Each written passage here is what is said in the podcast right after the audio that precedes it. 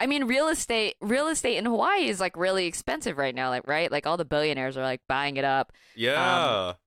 This this was how I found out Oprah has land in Hawaii. oh, um, not, not Oprah. Oprah. Oprah, not Oprah. Oh no, my god. Oprah. Uh, we, Oprah.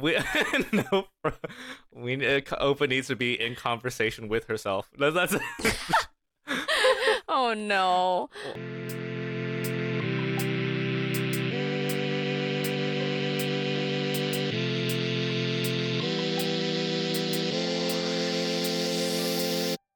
Welcome to the Politically Asian podcast, where two Asian American comedians talking about politics and the Asian American community in hopes of getting more Asians to talk about politics. We're coming at you live from Brooklyn, New York. My name is Aaron Yin. My pronouns are he, him, and you can find me on social media at Aaron Flarin. That's A A R O N F L A R I N. And my co host, Hey, my name is Gerrie Lim. My pronouns are they, them. And you can find me across the internet at Gerrieyaki. That's G E R R I E Y A K I. All right. So before we go into the news, we're going to start with our segment "Practice What You Preach." So on this poli- uh, on this podcast, Gerrie and I we talk a lot about politics, but it's also important to do things. So each week, Gerrie and I share one thing we did in real life related to politics or organizing. Um, this week, I'll go first. Uh, this week to me was pretty normal. Once again, just the weekly picket in front of the Museum of Chinese in America. Very, very cold today, like 29 degrees. It was, like, it said it was snowing the entire day. Um, it ended up being just very cold rain, but just like a solid, you know, just 11 a.m. to 2 p.m. as always. I will say one cool thing about doing this picket for a while though is that for sure more people know about it. Like there are more people who are like, "Oh, I've gotten a flyer before. I know what's happening." And then today there was like this guy who was like, "I saw you on Instagram before for the same thing," and I'm like, "Yeah, that's take a flyer." But yeah, just just the usual Sunday picket thing. I feel like really cold rain is uh, pretty much worse than actual snow. Yeah, yeah. It's um, I mean, I will say the hardest parts about picket in general are either the freezing rain in winter or the you know 100 plus degrees of summer. It's it's truly a toss up to which one's worse. Yeah, those sound equally bad. But that sounds really cool that like it, it sounds like it's um it's growing. You've seen it grow. Um and uh, do you think like in the new year somehow y'all will ramp up social media efforts to grow? Yeah, we can. I mean, it's me and a few other people kind of managing that. I mean, we sh- we should and we can, but ultimately, like social media is also not the you know like the true end game for this. Um, Oh, for sure. we- we're always like, okay, it's all about people first, and this group existed way before the internet. Um, but yeah, it's like whenever there's a big event, for example, so next Saturday, December seventeenth, a lot of home care workers they they saw the news about the teachers protesting against MOCA, and Yeah. the home care workers now want to do their own version of that, also in front of MOCA. They're kind of tying it in like a broad struggle against you know racism against Asian people, um, Mhm. whether either through like economic exploitation or displacement. So it's more of these more systemic level things. But yeah, they they they feel really excited, and we'll we'll try to broadcast that one as much as possible. Awesome. So like where can people go to find more information about uh your, what you're picketing about and the uh, home care workers and stuff like that? Yeah, for the picket, I would say uh, you can always just Google, you know, protest in front of Museum in Chinese of America. Um, there was a really good like New York Magazine article on this. Um, tons of Hyperallergic articles as well. For home care stuff, similarly, just Google like home care worker protest, uh, and you'll see a lot of articles because this is, these have been going on a lot of times, and every single time um, there's a lot of local news people just covering us every, which is you know really good. But yeah, just honestly, just Google each one, you'll find your way there. Neat. Awesome. Yeah. Cool. Yeah. Okay. What about you? So I have started. I've challenged myself to volunteer. Um, and I think like that's gonna be my bigger challenge. Uh, you know, if like the past couple months has been like donating and like making sure like I I hit like a certain amount of donations every month. Also, just like donating my time by volunteering. So next year I want to volunteer more long term than what I'm volunteering with now. Um, so right now I'm volunteering with Lunar New Year for All. It is just a queer, I want to say Asian, but honestly, I feel like it's Chinese American, um, and they they're helping to organize like a queer uh, Lunar New Year celebration. So just doing stuff with them. Yep. oh, nice, nice. Have they been around for Mhm. a while? Uh, I think so. I I I don't have my notes on me because I'm a nerd and I take meeting notes, but I think they've been around for at least like ten-ish years. Oh, okay. Um, so yeah. Where are they having the? Uh, do they have a place yet for the celebration? Um, I no, I that's like on the on the list of to dos because uh, fun Uh. fact, Lunar New Year is like coming up really soon. It's like next yeah, it's really soon. That's what I was like. Yeah, I was like. yeah. uh, ho- hopefully, y'all can still find a venue for it too. I mean, depending on how many Yeah. people show up. Weirdly, like the the parade is on the 12th of February, so like it's there's still a lot of time. Um, Mm. but yeah, I thought that was interesting. I I I don't know. I, I I'm sure it'll be fine. Nice. And Yeah. I, I guess maybe last question is: Do you know a lot of people there already, or you know, making friends? How how's that whole social social thing going? I mean, there's like literally like eight of us, so there's not a lot of. Oh, okay, that's yeah, really it's small, really yeah. small. It's really small, and then there's three. I get the sense of like three people who have been here, who had been there for a while, that are doing it. Um, and I only recognize one other person because when you're queer and Asian and you live in New York, you just kind of run in certain circles. So I recognize yeah. them from like um, Q Wave, which is a, Oh, yeah, another. yeah, yeah, yeah. Yeah.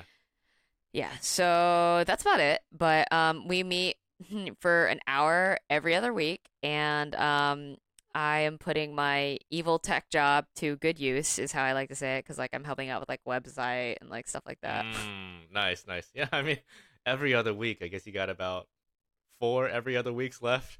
Yeah, yeah, Oh, yeah. well, I mean, it sounds exciting. It sounds like at least three of them have been doing this for a while. So, I mean, that that sounds like it'll go fine. yeah, yeah. Cool. All right, so let's get into the news. So this week, before we start with our you know main topics, we did want to provide quick updates on two previous segments that we had covered in previous episodes. The first one is about China and its COVID restrictions. So recently, after all these protests, China has been you know reducing the strictness of its zero COVID policies. Specifically, a lot of people they don't have to do daily COVID tests in you know major popular cities. Uh, if they test positive for COVID, but they have less severe symptoms, they don't have to go to a centralized facility. They can stay at home. Those are some examples of the changes. But yeah, Gerrie, how did you feel about this? I guess sudden change since last week. Yeah, I was really surprised with this turnaround. Um, I it feels almost like they heard the podcast and changed their mind. No, um, I was so you sent over a Washington Post thingy content Yeah. Instagram post, and I thought it was like this is like conspiracy theory, tin foil hat, but I feel like the way they wrote the caption, and I I like just opened it again to kind of read it, but they were talking about like apartment stairwells and floors are no longer high risk zones and blah blah blah blah blah blah blah blah. Um, I feel like the way it talks about some of the restrictions on one half it's just reporting, but on the other half I can't help if it's like it feels like almost like anti science rhetoric. You know what I mean? Like if we have another pandemic and like the CDC or someone is like trying to like put in some like restrictions or like some some guidelines. I can see people being like, "What are we? A bunch of Asians?" You know, Oh. like does that make sense? yeah, I mean, in the, in the comment, yeah. Uh, no, I, I can see that.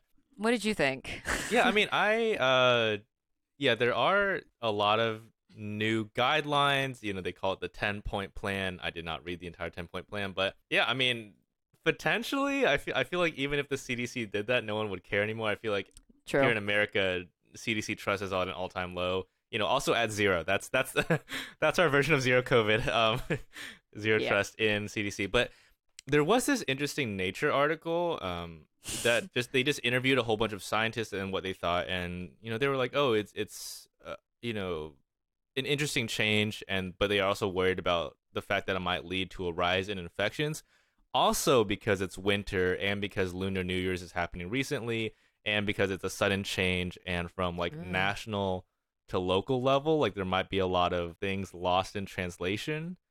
So Mm-hmm. i- i- everyone's saying like they're anticipating an uptick in cases, but overall people seem a little happier. Yeah, I mean, I guess this is very much like we'll see how it goes. I think the other concern is like do I do I remember this correctly? Is the COVID vaccine that China produced, like I remember reading that it wasn't as effective. Like I feel like that's also another problem for them, right? Oh. Like right? Yeah, I I don't even remember that. I barely remember the name. It was like Sinovac, wasn't it? Yeah, Sinovac. Yeah, yeah, yeah. I I truly have no idea. Um, I I was talking to a friend in China though, and he was like, "Yeah, it was the protests were pretty effective in getting the measures dropped, and people are, you know, people used to stress a lot about the quarantine and the family separation and all that stuff, but now they're finally more worried about, you know, getting COVID. So definitely a signs here and there of like Oh. a shift since last week, but." Yeah, I mean, I feel like we'll kind of follow up on this maybe in a month or two when when we see more Yeah. numbers and stuff. But it but it's cool to see like a you know reasonably like like pretty fast response to like a lot of public protest. Yeah. All right. Well, moving on to our other update that we wanted to do. Um, so if anyone's been following the Georgia elections, Warnock uh, won the Georgia runoff that happened recently, and it came out that this poll revealed that Asian Americans heavily voted for him, which like great job, Georgia Asian Americans great for not embarrassing us. Uh, Thank yeah. you. Yeah. what did you think? Yeah, I agree with that. I mean, as always, I feel like the you know, I was like, oh, I guess your your flyers in different languages did work, and also maybe you know a lot of outreach on the day of. Um, I am always interested in the exact you know breakdowns between ethnicities, and just to give you know Mm. listeners a sense of like the breakdowns. So, Bangladeshi Americans had the highest support for Warnock, um, who is you know the Democrat candidate at ninety six percent. Oh wow. Chinese Americans, lowest support at 61. Let's go, Cool. baby. No. But but it's still it's still like over fifty. Yeah, it's still it- over You 50. know. yeah, still over 50. And uh, yeah, I think there is also just a huge age age difference. Uh, the numbers are saying that Asian people who are 18 to 29, they had a 92% support for Warnock. Uh, people 70 and older had 62%. So definitely like a generational, um, you know, difference. But I, I feel like that's kind of expected no matter who the candidate is, whether it's like, you know, Democrat, or Republican. Yeah, I think the age breakdown is really interesting, and I'm going to quote something that I saw on TikTok, Um, because you know there's all this talk about there's all this talk about red waves, but I I saw someone in the comments. I can't remember the content of the TikTok, but someone in the comments was like, "Red graves equals blue waves," and I was just Oh. so shook. oh God! And that's what I think of every time I hear like, "Oh yeah, young people voted primarily blue," and then like old people voted primarily red. And it's like, mm, Mm, mm. Is, uh, it's catchy. It's wait, red graves equals blue equals waves. blue waves. That's like true. I would get, I would low key get that on a shirt. Yeah, like, like, exactly. That's pretty uh, funny, First, yeah. first merch line. yeah, first first line. That's pretty funny. Uh, all right, so let's go into the main news segments of this episode. So this week in Asian American politics, we are starting in Hawaii. So first headline for this week: the return of Native Hawaiian ancestral lands is blocked by a lot of military failures. So the summary is that there are a lot of islands in Hawaii that still have explosives in the ground. That's the the simple language. Um, the the formal term is UXO, which stands for unexploded ordnance. But honestly, just think of them like landmines and you know things that explode when you make contact in a in a lot of um, Waikoloa maneuver area. So that's like the general region for those ancestral lands. Um, I think that's enough background. Gerrie, what are your thoughts about this situation? What is the deal with the West putting exploding things into the ground and just fucking leaving them there? Because Yeah. this reminds me of like Southeast Asia and like what they did to that peninsula, right? Yes, yes. Um, yeah. yeah. yeah, I mean parts of like um like Cambodia, Laos, Vietnam, um still have just there, there's a whole Vice documentary on how there's still tons of like landmines under I think I think specifically Vietnam actually just still a lot Yes. of landmines buried in places and yeah, a lot of people have careers just trying to like clear the field of these things. I there's this piece in the MoMA that makes me like gives me weird emotions, which like it's art. Maybe it's supposed to do that, but it's like this. It looks like a I don't know if you've seen it. It looks like a, a one of those puffs from a dandelion, and it's it's like um a giant ball and like it's a bunch of rods and at the end of each rod is like a weight. And so what they do is they they push these balls onto the fields and they like the weight will like trigger the mine and like that's that's in the moment, Oh. just chilling out. Oh, what yeah. the hell? Yeah. that's the, that's the backup if they run out of the other ones. It's like Yeah. we have Yeah. one last piece. Yeah, I will say um, for a sense of time as well, it's been over eight years since this you know problem was supposed to be fixed. I mean, technically, these this problem should have been fixed. Uh, I guess sixty-ish years ago, World War II. or just like never do it. Never do Yeah, it. Stop putting mines in the ground, guys. Like we don't know yeah. where they are. Yeah, these um, so these were used during like practice drills essentially during World War II. So they, I guess, I guess they got enough What practice is and didn't what need is them the anymore. practice there? But what You what are you uh, practicing? What are you practicing? I was like practicing finding them. I, I don't know, they, but well, they, I don't know. They're just they're just there. Uh, it's truly yeah. This is uh, Minesweeper IRL, but uh, yeah, I think the the trickiest part of this thing, and I feel like this is a classic bureaucracy problem, is that there's no there's no legal um like there's no law that says specifically who has to pay for it. And so right now there are two different government bodies kind of doing some kind of like responsibility hot potato right now. Um, one of them you know like one of them is the department of hawaiian homelands. This was like a Okay. department you know established specifically for this type of thing to help native hawaiians gain access to their ancestral lands but that department saying no it should just be the federal government overall you know not this specific department helping out with this case so it's it seems like a little you know back and forth back and forth you know between biden and the specific department and it's been eight years and nothing's happened I don't even know what to say to that. Like, like of course, like of course it is. That just sounds like typical government like bullshit.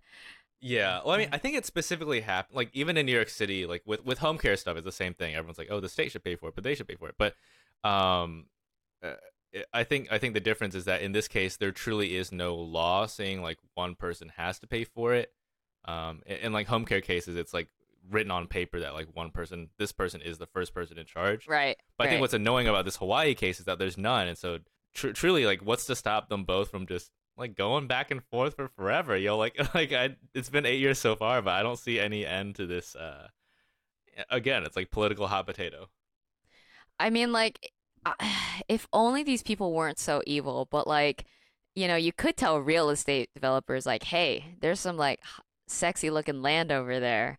If you clean up the mines, you know, it's all yours, and then like take it back from them before they can do anything. But I mean, Yeah. real estate, real estate in Hawaii is like really expensive right now. Like, right? Like all the billionaires are like buying it up. Yeah.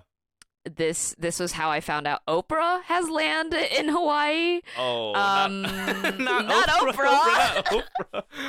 Oh no, my god. Oprah. Uh, we, Nopra. we no, we uh, Oprah needs to be in conversation with herself. That's, that's oh no. Oh, I didn't know that. Oh, yeah, no. I mean, this is part of the reason why a lot of Native Hawaiians are, you know, really mad about this is because like everywhere else has been bought up, and so these ancestral lands are, I guess, like real estate proof. So, I mean, ideally, you just give it to them, and they can set up their own land. Yeah. Yeah. I I don't know. I think that's I it's really wild. I I feel like is there not like um like Native Americans have oh what what is it called, dude? Like Re- reservations.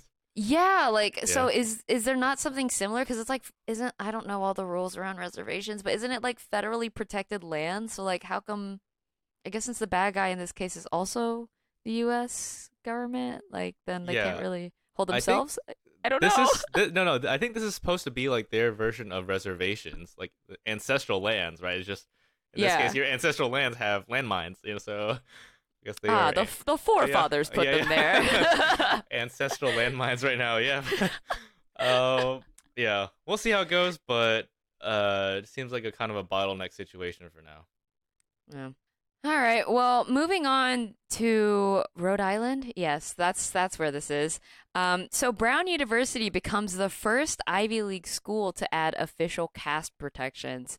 Um, some context, this is like a throwback to having Shashank on the episode or the podcast, uh, episode 34, where we talked about caste system. Uh, for those of you don't, who don't know, the caste system is like uh, it's a societal organization system in India. Um, it organizes society into four castes, and there's like an outcast group. Um, and for centuries, this system has dictated one's marriages, occupations, etc. Um, so now here in the United States, as South Asian population grows, especially in um, uh, Ivy Leagues and at Brown, uh, they have decided to add caste protections. Aaron, what are your thoughts? Yeah, I thought this was a great example again of you know not all skin folk are kinfolk. Obviously, this system has been around for a while, but it's you know Indian people against other Indian people for a non-race related reason. I have you know Indian friends that I've heard about caste before, but this is the first time where I've read about it more in depth. So I guess the the lowest class, the the Dalits, D A L I T S, specifically, I guess in India, this caste system will not give them many opportunities job wise. So they often have to do like the most, you know, hazardous jobs or the most menial jobs. Um, a lot of like forced labor. Um, sometimes you know limited access to resources, keeping them in poverty, segregation in housing and schools. Uh, you know, no intercaste marriage. To be honest, when I read this, I was like, this this kind of reminds me of like America Jim Crow laws with the whole mm. you know mm. segregated house and schools and all this kind of stuff and water and sometimes like water taps too. I'm like, this is it, it kind of reminds me of that. But um, I was, I mean, I think it's cool that Brown University is you know explicitly saying it. I I was kind of curious, like, well, like what do Ivy League students how how do they experience discrimination based on caste at a campus? And there was one CNN article that just said like they were they were called slurs and like they they got different microaggressions and social exclusion from different campus events and stuff because of their caste identity. Yeah, I thought that was um there's a, there was a quote in the article um about uh, from a student and they said uh, caste follows the South Asian community wherever they go. And I thought that was really interesting because like even when South Asian folks like immigrate here, you know, I think in general immigrants are like trying to leave stuff behind, right? Um, but this is like something that follows them, mm, yeah. um, and that that was like a really interesting thing to think about because like when I think about my parents coming here, it's like ah they're leaving all the bad shit behind, but like can like it would just be really unfortunate if like something like that followed them. Um, yeah, to, you know. Yeah, there was yeah. one quote where you know they're like, "Oh, I've experienced multiple instances of people asking me coded question like, hey guys, what's everybody's caste?" And I'm like, I don't think that's coded. I, I, I feel like that's pretty straightforward, yeah, but uh, you know, not my experience, so I won't judge. But I'm like that. that that sounds straightforward to me. yeah, I feel like the more coded version is like, uh, you know, are you are you like you know down here or are you up, up here? you know. Yeah, oh you know, no. Kind of low or high, you know, but yeah, I to me it's like you know asian people we all already have to deal with the question of like hey guys like where are you from right like oh where are you yeah. from were you born here but then it's like, but, but, like, but like, dude, tell me, did, when you were at university, there was no way you hung out with like a group of Asian people and everyone's like, where, where are we all from? Where, where are you? Right? Like, no one did that. No one fucking did that. yeah, n- not in like a round table or a weird way. Like, they sometimes just might just ask, like, but it's you know, it's different, right? It's very casual. Yeah, but yeah. It's just like it's just funny because like on top of that, you know, getting that question from you know maybe outsiders, you also have people within your own race asking you a separate question meant to yeah. also exclude you right from their circle. Yeah, so it's, like double layers. It's like race and then caste and then you know gender maybe, but yeah, I, um, yeah, but I, you know, I I think it's cool. I it also just made me wonder like you know as comedians like we know a lot of like South Asian people and yeah, I was like I've never really heard about a South Asian comedian, like Indian comedian, talk about caste. Oh, I think I think that's more of just like kind of knowing your audience, right? Like, uh, th- maybe, just yeah. think about us, right? Like we're we're we we are Asian. I was about to say we're technically Asian. No, we're all Asian. um, but like even at like Asian shows, like um, where uh, I I feel like you South Asian comedians tend to know that like East Asians aren't really gonna know about the caste system, right? Oh, um, maybe. so like I feel like maybe if you go to like a South Asian show, that might be more the case. But I Mm. can, uh, dude, like I can barely, I can barely do my Costco jokes in front of white people, and like Costco is not an Asian phenomenon. So like I can't imagine like doing something about like caste and then like, right? Yeah. I mean, I was I was either thinking that or it's like, are all the Indian comedians we know like of the highest class, so they you know they don't want to bring it up because like in this article in Brown Oh, yeah. University, it is a lot of the um the Dalits like they have their own Mhm. group right, just advocating for the rights of other people in the lowest caste, and Right. um uh, you know we can you know look at the response from Brown University. A lot of people on the higher caste are like pressed or something because um there was one sentence that said after Cal State um, you know, California, they did the same thing. Two professors sued the university, saying that like, oh, you're you're mischaracterizing our caste system and making us look bad. So like, when I read that, I'm like, yo, some people are getting really butthurt about this, and I'm like, I feel like you're you're on the upper end, like, and you don't want this, uh, you know, invisible form of like discrimination exposed like this.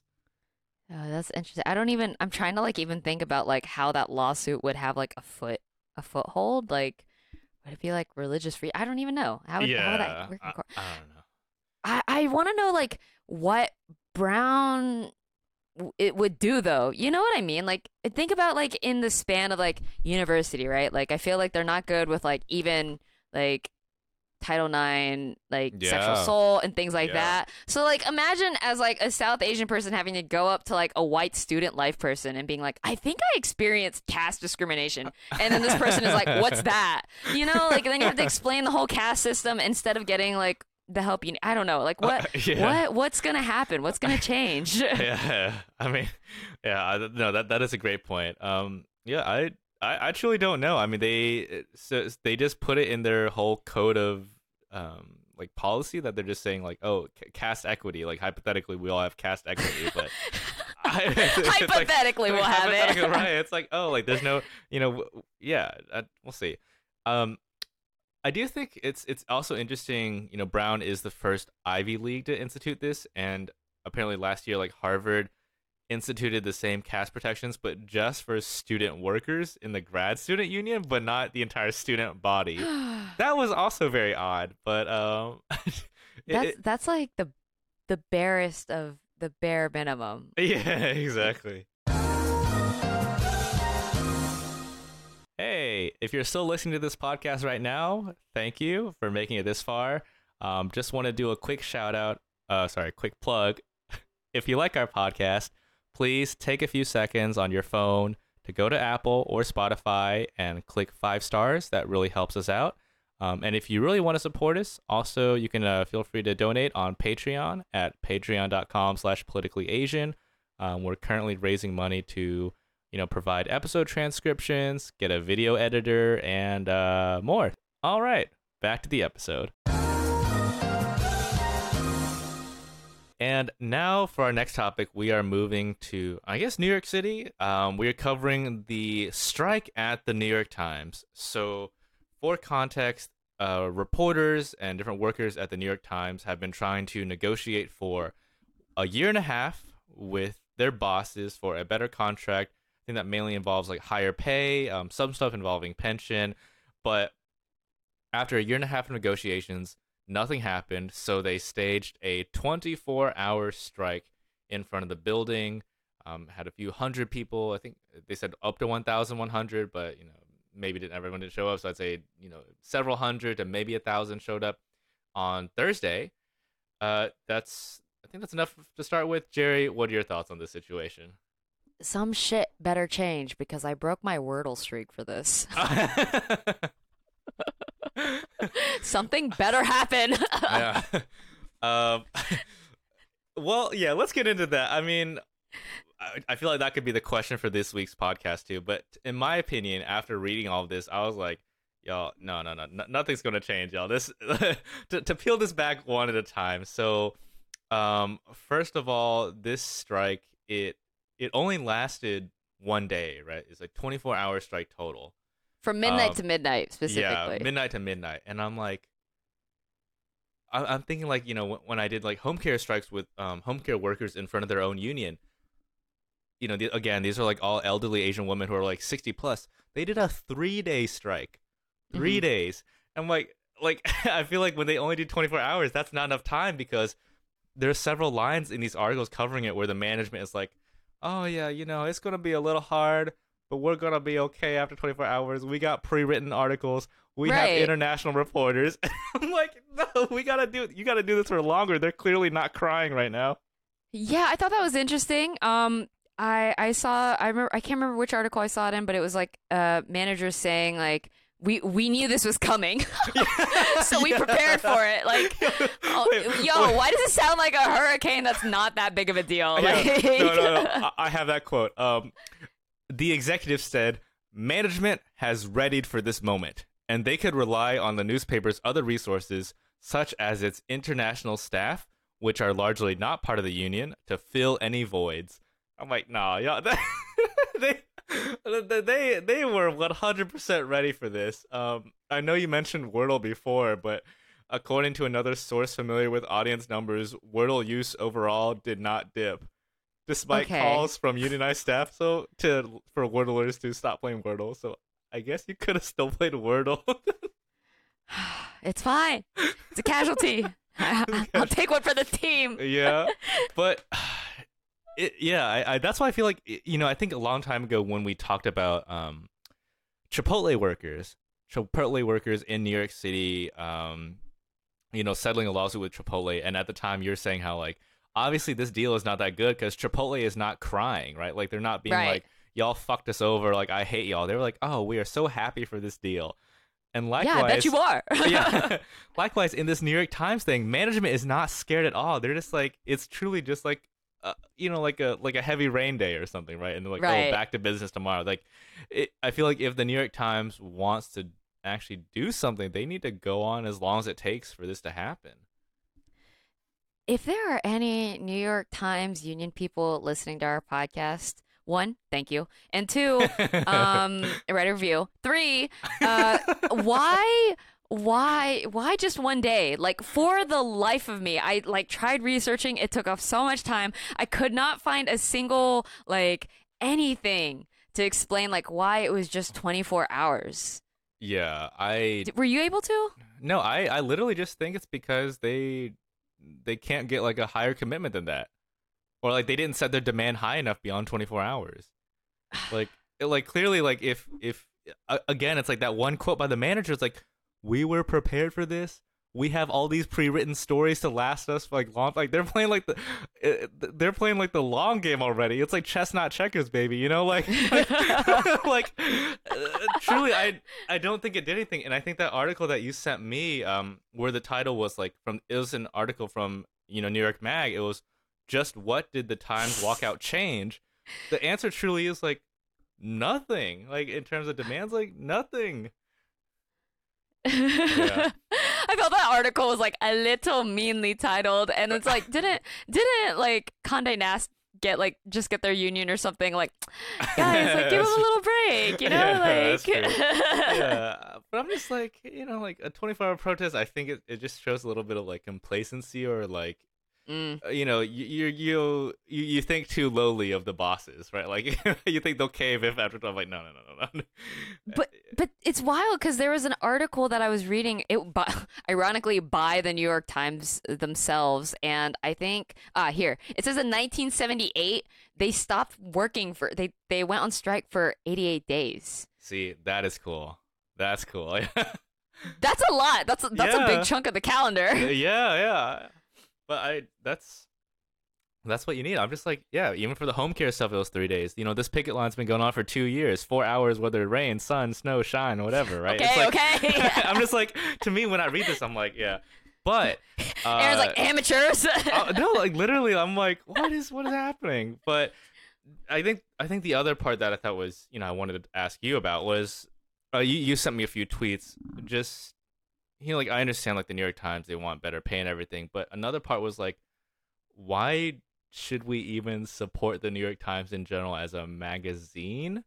hmm And from my perspective, you know, like I, I personally don't like the New York Times that much just because I think like like Scott Hechinger on Twitter, he's pointed out a lot about how they, you know, try to really manufacture narratives of crime waves. They're very pro cop, they're very pro landlord. During Mm. COVID, you know, tons and tons of xenophobic articles about like just, you know, left and right about like you know, Asian weird foods, Asian people having Right, COVID, right. the, the the bat thing, you know, it just you know the the Beijing Olympics, ha- Beijing Olympics, and every Chinese athlete's a fucking robot in their summer camps, but when Britain does it, they're you know talented athletes, right? Just waves and waves of that, and I'm truly like, I support workers organizing, but also I just don't like the organization that much. Yeah, I I was reading through that stuff too, and you know, I think we're also coming at the the point of view that we're not journalists, and I have, while I, you know, I literally have a bachelor's degree in journalism. I was always I was always afraid to go in because I know the salaries are like, you know, when we we've we've talked to journalists on this pod before and you know, they they have pretty low salaries. Um, and I feel like- 50k, like 50k, 52k. Yeah, yeah, yeah. yeah. Yeah. And and to have I think it's it's very similar to like, you know, what we talk about with Harvard, right? I think to have New York Times on your resume, to to like have it in your Twitter bio, like it, I think it adds a lot of credibility to uh, a journalist, a worker's career, right? Like it opens Mhm, doors. mhm. Um, I think the other aspect is like, you know, a journalist can write whatever the fuck they want in, in a Yeah. piece. They could write the most progressive piece you've ever seen. And I think it's management with orders from execs and stuff who will censor the pieces, who will say, like, you need to tone this down, you didn't write it this way, blah, blah, blah. Mm. I, I'm sure there are also like biased journalists on the staff, journalists who are pro cop, blah blah blah. Um, it is the New York Times, but I I I wanna I wanna give a little uh, what's the right w- way to say this like forgiveness leeway because this is what I found like doing research on Twitter, which um you know I sent you that account. Uh, Yep. The person's name at Chadria. Uh, she they're the first black curator of the Guggenheim and they pointed out that there's never been a collective statement. Um, you know, how come the New York Times uh, union has never spoken out about how shitty some of the stuff, like like we've been talking about, yeah. um, they've put out, and someone in their comments replied that apparently there is a uh, stipulation in the employee contract at the New York Times that you can't speak out about the New York Times. Like you can't publicly Uh. critique it. Once you sign on as a journalist, there are people who will dig through your Twitter and like see if you've said anything negative about the New York Times ever. And if you break that, you could be fired. um, Oh. So so that's why when do you remember like 2 years ago there during the height of like the Black Lives Matter protests, uh your senator Tom Cotton or he's a senator, right? yeah. yeah, he, he put out that op-ed that was like, we should put tanks, like we should bring out the tanks against uh, Black Lives Matter uh, protesters. You remember that op-ed? Do you no, remember that? but n- no, but it's Tom. You know. Yeah. Good old Tom. Good old Tom Cotton. Yeah. Yeah, so uh, the New York Times published that op ed, and the reason why, if you look at the articles that came out critiquing the publication of that op ed, were around black employees feeling unsafe.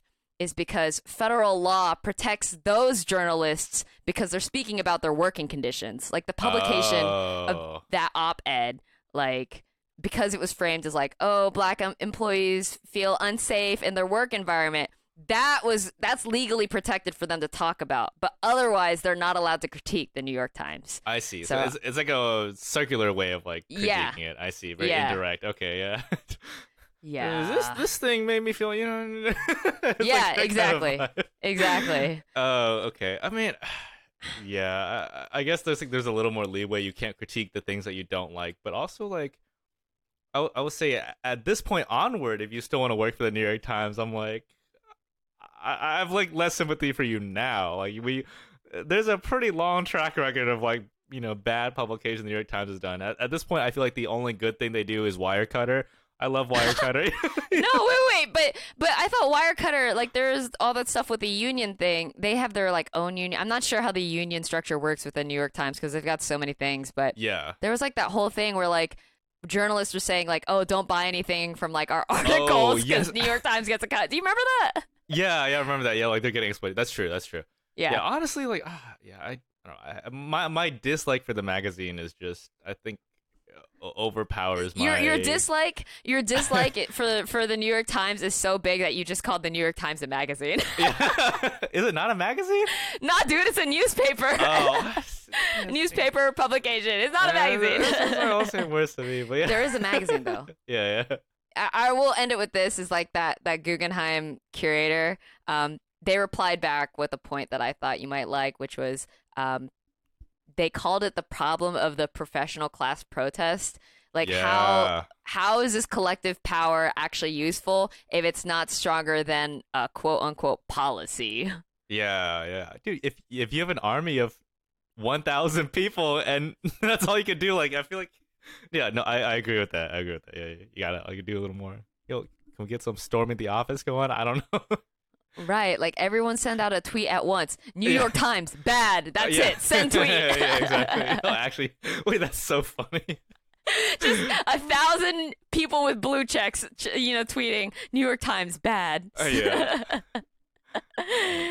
All right. Well, going to California, specifically Orange County. Woo. I'd like to start with reading the article title. Uh, why this predominantly white county in Southern California is declaring racism a public health crisis. Um, so, a little bit of context on this one. Um, I had to Google this what a board of supervisors is. Apparently, it's Hmm. like it's a California thing and then like a couple other states, but basically, it's a governmental body that oversees the operation of county government. Cool. Interesting. Anyways, this supervisor, yeah, supervisor named Andrew Do, he is a Republican of Vietnamese descent, put forth this resolution that declared racism as a public health crisis. Aaron, what are your thoughts? Yeah, I feel like whenever we say predominantly white county in SoCal, everyone's going to think Orange County. You know, definitely a hotbed for Oh, yeah. politics and why we keep coming back to it. Yeah, I will say um, the reason why he did this, I think, sounded pretty progressive. Like this is what I would expect, like a you know a, a leftist person or like a uh, you know like a, a Democrat to say. Like he he's looking a lot about how you know racism it does have impacts on health indirectly you know whether it's like a lot of chronic health conditions like heart disease cancer etc particularly through like the locations of different health facilities so he was like saying this review you know and looking at racism as a public health crisis will mainly look at the locations of different social service facilities shelters and hospitals to make sure underrepresented people are not being you know denied access inadvertently so let's say like like a Southeast Asian, like like a Vietnamese person, right? They they might need access to a hospital, but the nearest one is really far away, or the nearest one has no translators or something like that, right? It's like very, you know, health equity based, but also taking race into consideration. So I thought, yeah, I thought really progressive, but a lot of people hated it. Yeah, I mean, I thought that was really interesting too. Uh, I agree that it was. It looks like something that a progressive Democrat would put out, but I guess like my when you like, I don't know, maybe if we were like to take it apart, it would show less progressivism because like it mentioned that it was mostly a review, right? Like it would Yeah. just like take a look at the things. Um, but the the supervisor goes on to say like some people hijack that cost to then promote social programs, big government programs that really are not necessarily related to what we're talking about here. So like what is the review gonna actually accomplish? You know, are we just gonna like review the things and be like, they're racist and that's it? Like Yeah. I mean, it's either that. It, it's kind of weird, right? Because he's like, oh, let's see how the government is failing people, but we can't give more money to the government. Oh yeah. so it's like maybe- a weird. N- n- y- no, no, you you go. You Oh, go. I was gonna say like uh, potentially it could mean that he's trying to outsource it to you know private hospitals or private contractors to try to Mm. remedy this. Like I think that's a classic Republican and also kind of like a Democrat thing to do now, very outsourcing everything, so the government itself has no responsibility. Either that or like you said, it's it's just a report on how bad things are race wise. Oh, okay. That's not the track I thought you were going to go down at all. I thought it was like, I hate the government so much. I'm going to put forth this resolution and see, just just to show you how bad government Uh, is. okay, yeah, I mean that, that too, that too, that too. Yeah, I mean, so this resolution it was passed, yay. Yay. But but the reason we brought this up, I I thought this story was just so funny.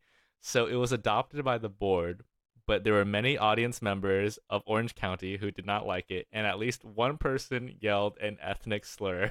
Specifically, it was I watched the video. It, I was like, oh, what slur is it? Is it the c word? is it the c word? I was like, Or is it the G? Yeah. Which one? the C or the G? It was, it Two was, trains in New York. Yeah. it was it was neither one. He just said go back to China. I was Ah, like, yes, ah, that's okay. slur. Yeah, that's slur. But um, it was funny. Um, just because it's like you're doing this whole, you know, resolution on how racism is a public health crisis, and in that same meeting, someone calls you a slur. The Uh, the cherry on top would be if like someone had had like if he had a heart attack. You know, like go back to China, and then the, the guy had a heart attack. Um, oh my god. Uh, but uh, yeah, um, like when I read the story, I can't help but think like, yo, this Andrew, like Andrew Do, like like did did you pick the wrong team or something? Like, like, like I understand like Vietnamese and Republican, but at the same time, it's like clearly you can. You can see how like a lot of people in Orange County don't even like a basic suggestion that race can be uh, a factor that like changes the health of individuals.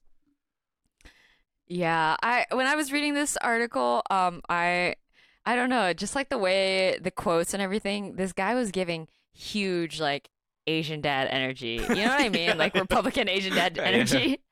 Um, just like, oh, I'm so. What did he say? He said like, I'm so far from the left, so you don't have to get on your soapbox. Like, blah blah. blah. Wait, wait, Yeah. wait. For those of you who care enough to follow, I am far from the left, so don't get on your soapbox and preach to me. Yeah. it's just so funny to me. I think like on one hand, I like the reframing of racism as like something else, right? Like I think pe- people have a hard time calling racism racism, so saying like, Yeah. ah, this is a public health crisis, um, which is true. It, you know, I, I see the you know underlying meaning and all that, but on the other hand, Americans don't really care about public health anymore. yeah, that's You know what I that's true, mean? yeah. Uh, COVID, yeah, COVID kind of showed that, but yeah, So- yeah, but uh, I mean, it's it's pretty interesting. I think Orange County is just such a fascinating place right now because, you know, like this article, the CNN article described, it's it's been a it was a Republican stronghold. Um, you know, Ronald Reagan era, you know, very strong conservative politics, very white, very Republican. But it's changing because so many Asian people, you know, East Asian, Southeast Asian, I guess maybe South Asian too, are are all moving there. So it's like slowly changing, and you can see the conflict like this happen in real time when there are these, uh, you know, like situations like this where race is brought up. Yeah, I've, but like I guess like I was confused when I read that part because like I have understood it as like um Orange County is still a Republican stronghold. First off, and yeah, yeah. and, like I'm confusion, and then second, like um I feel like the Asians of Orange County have a maybe in practice they're not, but they have a generalization slash stereotype of being Republican. Yeah, yeah, yeah. I think I think the narrative right now is like it's still it's still Republican but less Republican than it is now. Mm, I think is the Okay. overall message. But okay. yeah, Sure. um, yeah, yeah.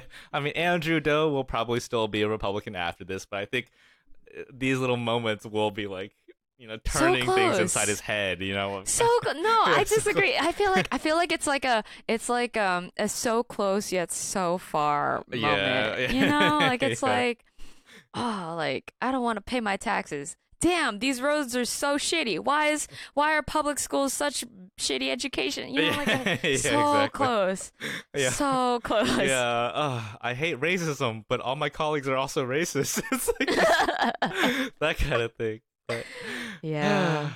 All right. And that is our episode for this week. Thank you so much for listening. If you want to support the podcast, please give us a five star review on Apple or Spotify. It literally takes five seconds to click those stars. If you want to follow us on social media, you can follow us on Instagram at Politically Asian Podcast and on Twitter, which is still alive, at Politic Asian Pod. All right. Thanks for listening and Bye. Nice. Nice.